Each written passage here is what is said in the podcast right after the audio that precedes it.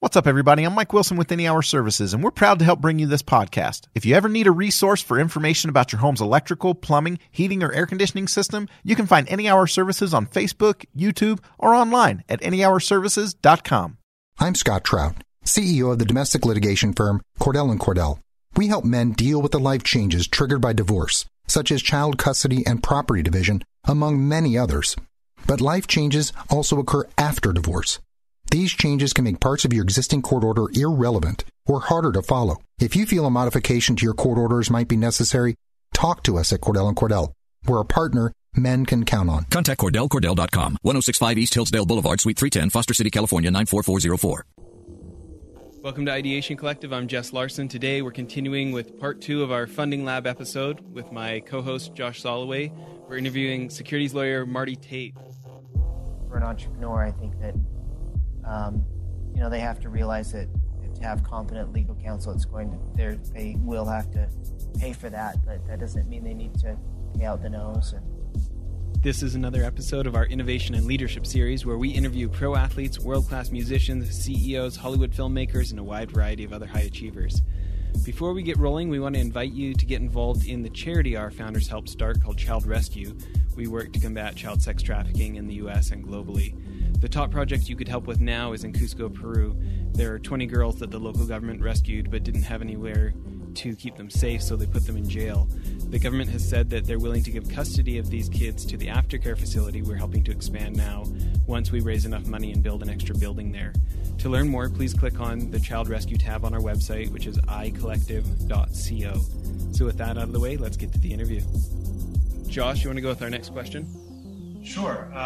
Picking up from where we sort of left off on our last segment, where we're talking about Reg A Plus. Along the same lines, for Regulation CF, the true crowdfunding aspect of the JOBS Act, you talk a little bit about what, as an entrepreneur, I should be thinking about, or any of our listeners should be thinking about when approaching sort of Reg CF. True crowdfunding raise. We're thinking about doing so. So I think we talked about it earlier. I think we made the comparison to a rewards-based or a product-based campaign that somebody would do. I think a regulation CF, which, as you said, sort of the true crowdfunding. I think that's what obviously they're all forms of raising capital from the crowd, raising capital from the masses. But when people think of crowdfunding, I think this is what they were thinking of. This allows, anybody, whether they're accredited or not, to participate in a securities offering, which is something that, and to participate in a securities offering that's being conducted, over the internet. And that's what's so revolutionary. It's just you haven't been able to do that, and so it allows allows anybody to invest, within certain limitations in these offerings. And from an entrepreneur standpoint, I think this really allows them to. It, in my mind, in my opinion, it fills that, or at least supplements that friends and family round. It allows you to expand that, if nothing else. I think we talked about having a strong social network and having that network built around your company and your product. I think that the things that we talked about with a product base apply here too. Is your company, do you have a product that people are excited about? And I think that product can be something as simple, as a consumer product. I'm working with one company right now who has a really cool retro bicycle that was actually invented by the guy's father back in the 70s, and it's called Swing Bike. And to me, it's a perfect product. It's a consumer product. People can get excited about it. It's kind of throwback. So I think that that's a good good target for that. But it could also be a local business. So somebody that you're trying to raise money for, a local coffee shop or pizzeria or something that community center or something like that. Something that people, again, can get excited about and really wrap their head around. I think those are going to be really viable candidates for a crowdfunding round under Regulation CF. And, you know, thinking about all this, I want to look at maybe like look at a Reg A Plus, 30,000 foot view. Me as the entrepreneur, what are the check boxes I'm going to need to check here? Just quickly before we do that, what do you think somebody should budget for costs for running a Reg CF? Legal fees, filing fees, anything like that? And I think that's where your the real differences are going to be. You referenced Reg A Plus first, and I'll hit that in a second. But for a Reg CF round, I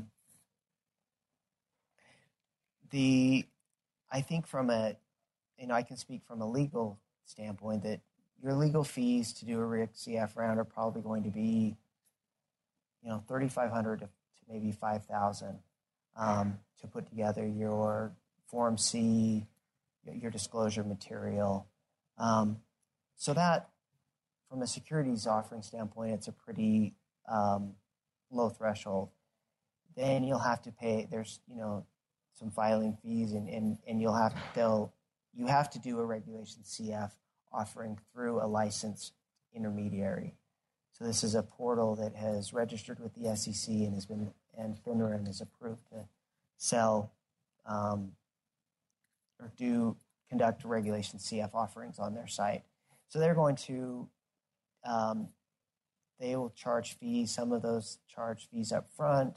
Most of them will just take commission based upon the raise, and that can be, and you know, up to 5% of the amount you're raising.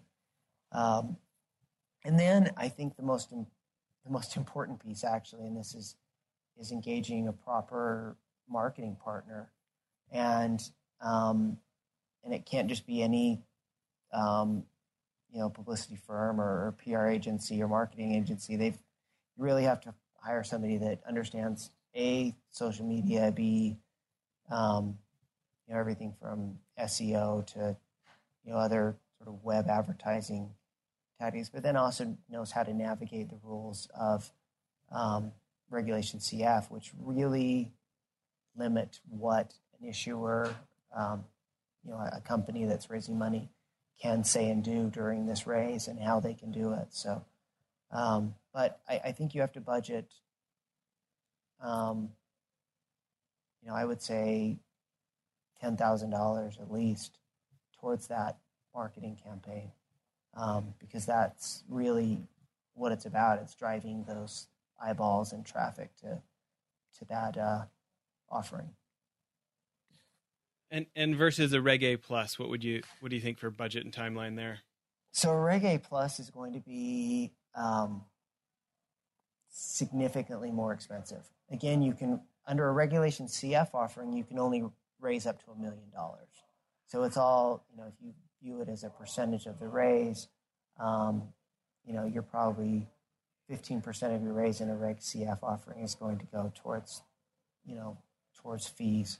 And I think you are, it's a percentage. It's not as expensive, but to do a Reg A Plus offering, legal fees are going to be anywhere from, $25,000 up to $125,000, really depending on, honestly speaking, depending on just the law firm that you hire and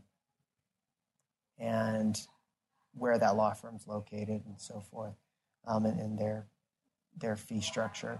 And then I think you have to allocate, a significant amount, again, towards the marketing of that campaign, whether that's 50,000, whether that's 100,000. Really depends on the size of the offering and what you have to do.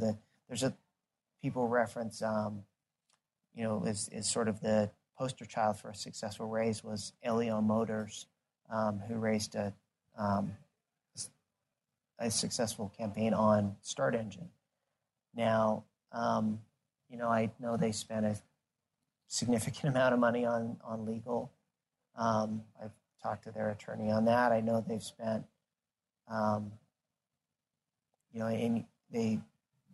what they offered to StartEngine to do the offering was significant, but really where they spent the money was on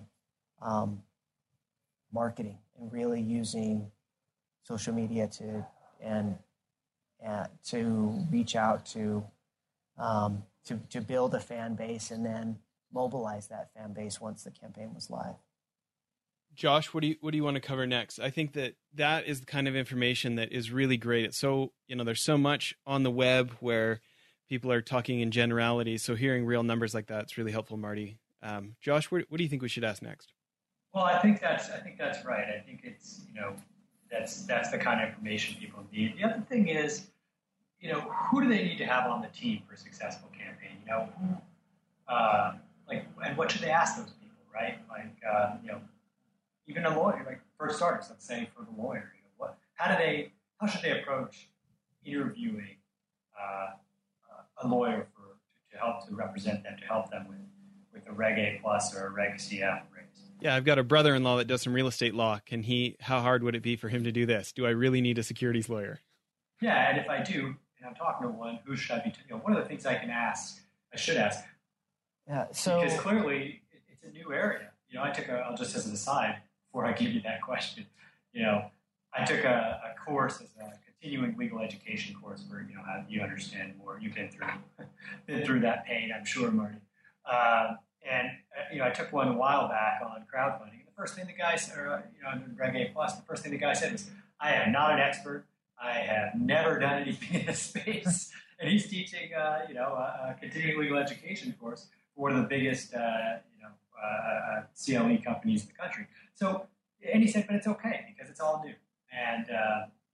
But with that in mind, what should they ask? Yeah, I think that, it is a specialized area of law. I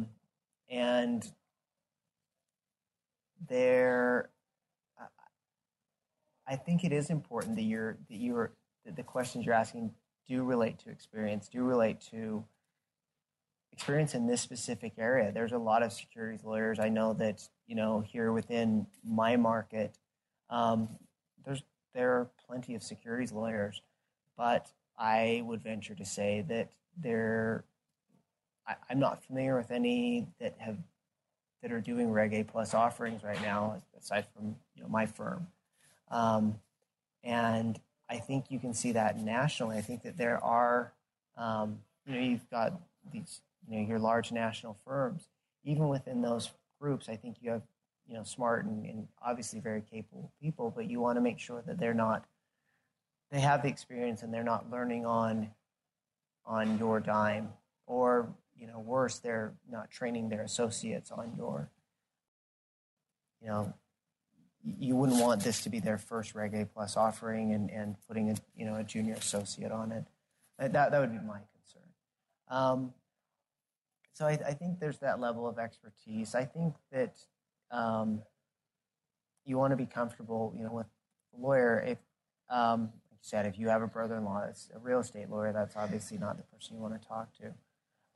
But that they might, if it's a real estate offering, they might be able to help in some areas. But I think that, I'm definitely won't promote myself as one of, the only option, because I think there are a lot of great attorneys. There are a lot of great attorneys that I speak on panels with that are really experts in this field and really not only understand securities laws, but understand the nuances of the JOBS Act, understand the nuances of part of the tricky part is, what is, because it is a new area, a lot of people don't understand what you can and can't do during that raise. I mean, you can refer to the rules and regulations, but there's been a lot of conversation with regulators between myself and other security lawyers with, that, it's not, you can't find it in the rules. And so there's this sort of growing database of mindshare amongst securities attorneys that is helpful, I think, in those offerings. And then I think the other thing is just you need to be, I think everybody needs to be careful about costs. For an entrepreneur, I think that, they have to realize that to have competent legal counsel, they will have to pay for that, but that doesn't mean they need to pay out the nose. And so I would shop around on rates and see, where, and make sure that they're getting, competitive rates. That hits though on a key fat point though, right? As an attorney, they say, okay, you want to shop rate, but you don't want to over shop rate to the point where because to a certain extent you get what you pay for. To another extent, you want somebody. If you have somebody who's, because some of the stuff is so new, but you have somebody who's a 40-year practitioner or a 30-year securities attorney or something, who stayed up on it, is clearly well versed in it, but you might be as versed. And maybe if your budget's not as big, maybe you can't afford to go to one of the sort of emerging leaders, whether it's Doug's or whomever, just yet. Maybe you have a securities attorney you're really comfortable with that you've used, and you want to sort of test him out a little bit to see if he knows enough about this to sort of get there. But balancing that against, you would have to come with, I would imagine, a very competitive rate if you're going to go that route. Yeah, and again, I think you have to be a little bit leery of the the low cost leader or somebody that's just willing to undercut rates just to try to get the business. But I do think there is a wide variety, and I think that's something that's really helped and worked to my advantage being in Salt Lake City. My rates are lower.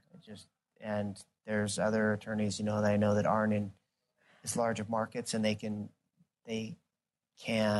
promote that same advantage.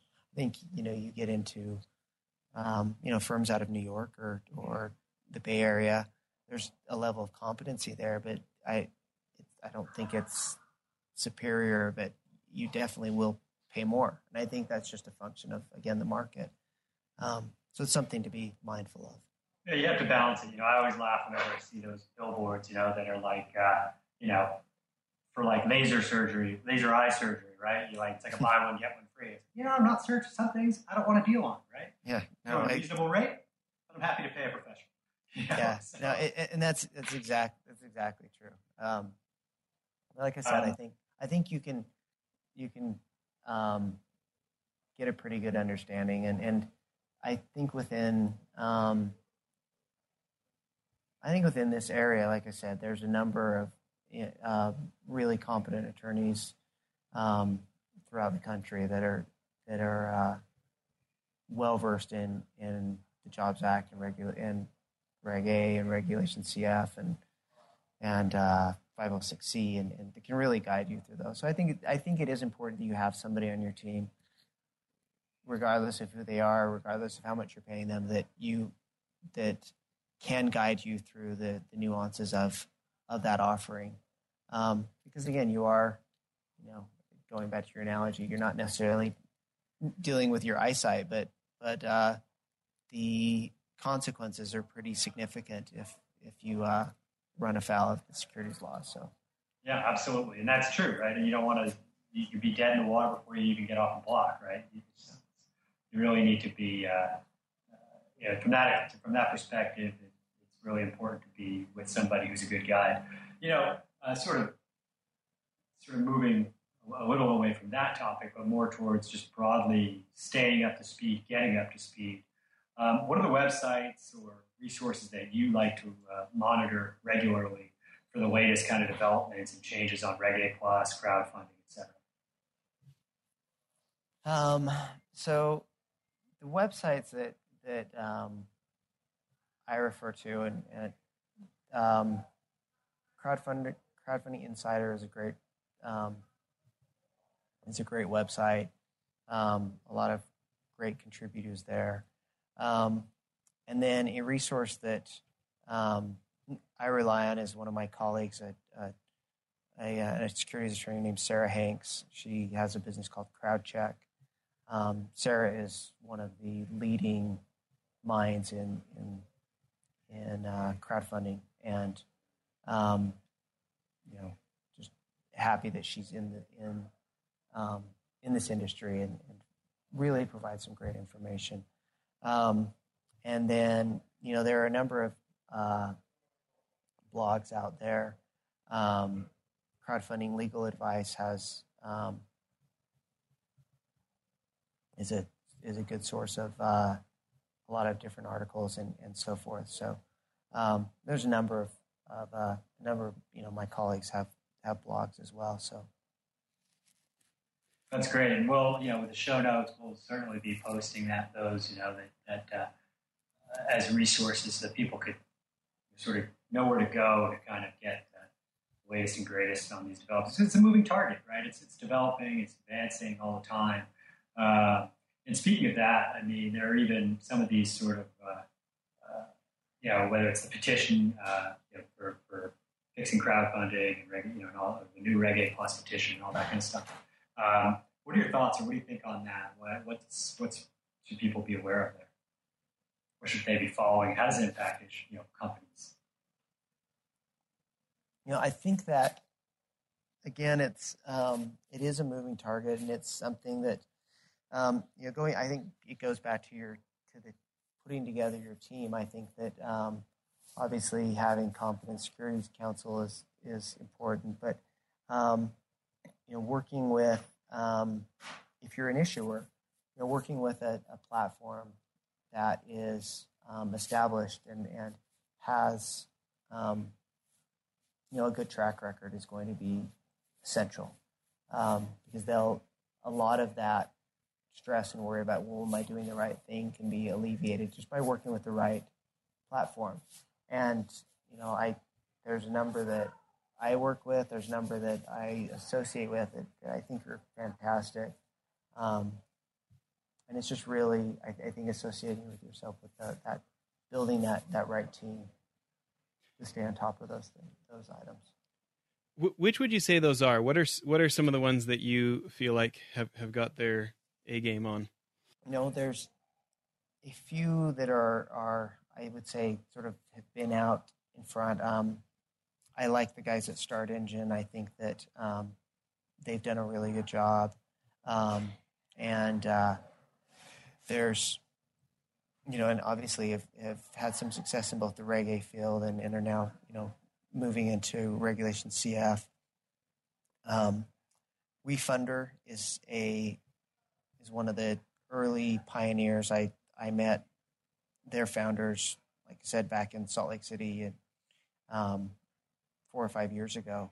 And they have really been instrumental in moving the industry forward and are a great group. And I think have the right mentality to help entrepreneurs. And, you know, there's a company out of Texas that I've worked with called Crowdborders, which I like their approach as well. But you'll see, I think over the next 6 months, you're going to see, you know, another dozen or so, maybe 20 more portals come online, and I think you'll see some specialization. I'm working with a couple of platforms now that, you know, one is really focused on companies that are have sort of a Latin American twist to it. So they're companies that either are started by you know, entrepreneurs that are of, you know, from Latin America, or are focused on products or services that are directed towards Latin America, which I think is kind of what's cool. That one called? It's called Latino Directo or Directo, and they're not live yet, but they, you know, hopefully they will be within the next 6 months. What about on the real estate side? Who do you like on the real estate side? You know, on the real estate side, again, you're seeing specialization there too. I know the folks at Patch of Land. I've worked with them and really like them. I think they're a good group, but again, they're really specializing and honed in. Their model is more of the non-occupied residential properties. So if you're a, somebody does fix and flips, I think that they really have got that system nailed down. Whereas, Fundrise, for example, is really focusing on these investment funds or these REITs that they're doing. Realty Shares is changing their model. Realty Mobile is changing their model. So I think it's worthwhile to investigate, because it's just like you have, different financial products that are offered by different, mutual funds or financial advisors. I think you're seeing that too now. You're seeing more of a specialization, saying, do I want to invest in something that's a long-term investment and do an equity investment in a project, or do I want something where I'm a short-term debt investment where I'm going to get my money back plus a return in 18 months? And all of those options are available. That's great. Well, before we close up here, Josh, what other questions do you have for Marty? I think that those are really a good start there, and I think you're talking about the leading platforms and really getting a feel of how much is going to be coming online is key. But how should people think about them and look at these different platforms? Because as you said, it's just going to get more complex, right? As everybody gets a little more and more sort of niche, right? Is it in terms as a platform, right? So how should companies think about finding the right one? Well, and again, I think it depends on, I know that your show is focused on entrepreneurs, right? So we have to look at where are they in the process? Is it a true startup? And how much money are they trying to raise? If it's an early stage or friends and family round, and they're trying to raise $250,000. They want to again partner with advisors that can help them navigate that, whether it's a legal advisor or a marketing advisor that can say, this is the best choice for you. And then partnering with a platform that's going to hit the right markets, right? I mean, if they're, and again, at this point, I think a lot of the companies are really just saying, hey,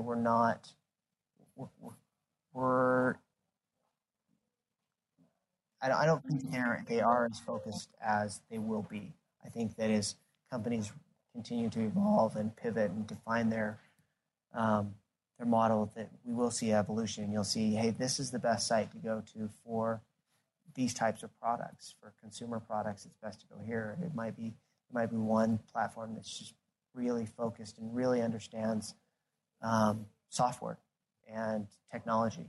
Another company might be consumer products. Others might be really focused on community development. So I think you'll see that. Right now, I think it's a little bit Wild West. I think everybody's just the dozen portals that are approved are they're just trying to get traction right now. So I think that will change.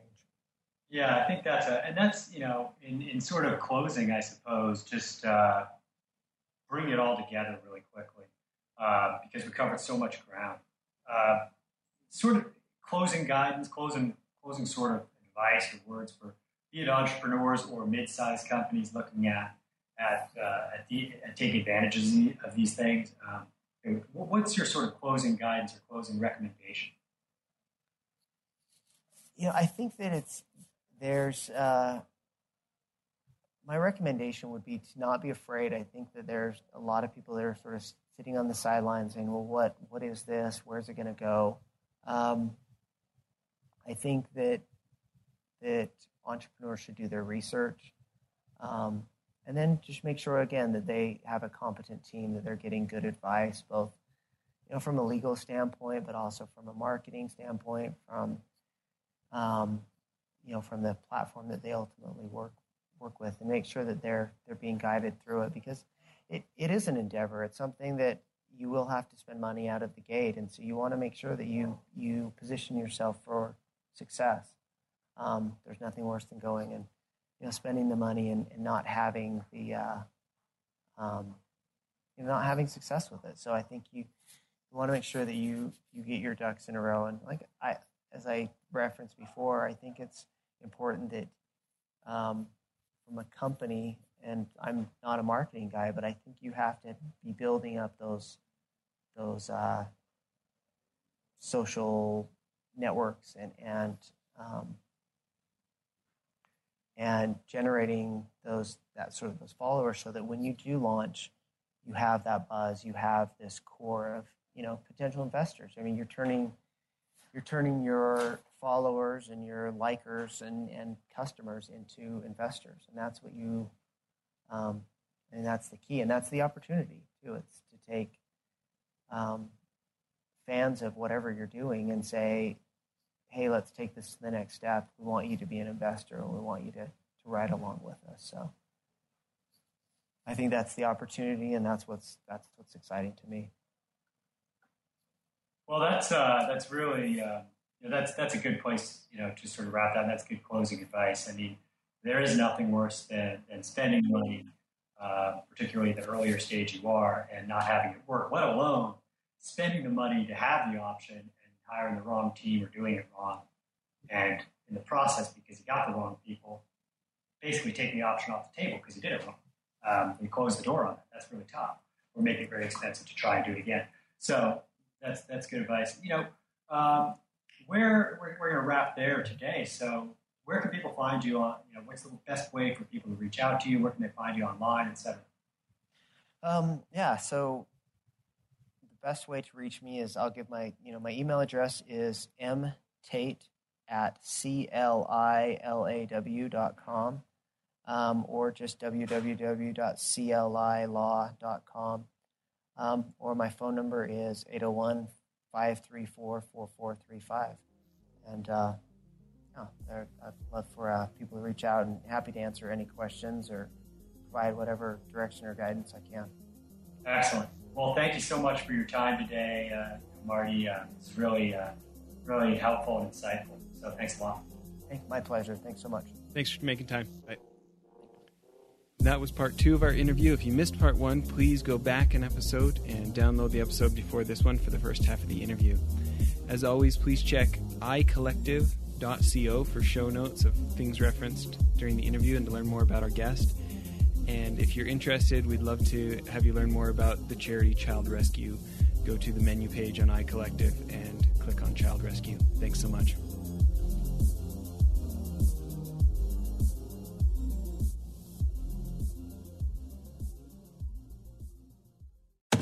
Hi, welcome to the Subway ad for $2.99 subs. How would you like it? I'll take Drill Sergeant, please. You got it. All right, now listen up. I want each and every one of you to drop and give me a 6-inch meatball marinara, cold cut combo, veggie delight, or Black Forest ham on your choice of bread with any veggies you want for just $2.99 each. Sir, yes, sir! Subway! Make it what you want at participating restaurants. Additional charge for extras plus applicable tax. No additional discounts or coupons may be applied.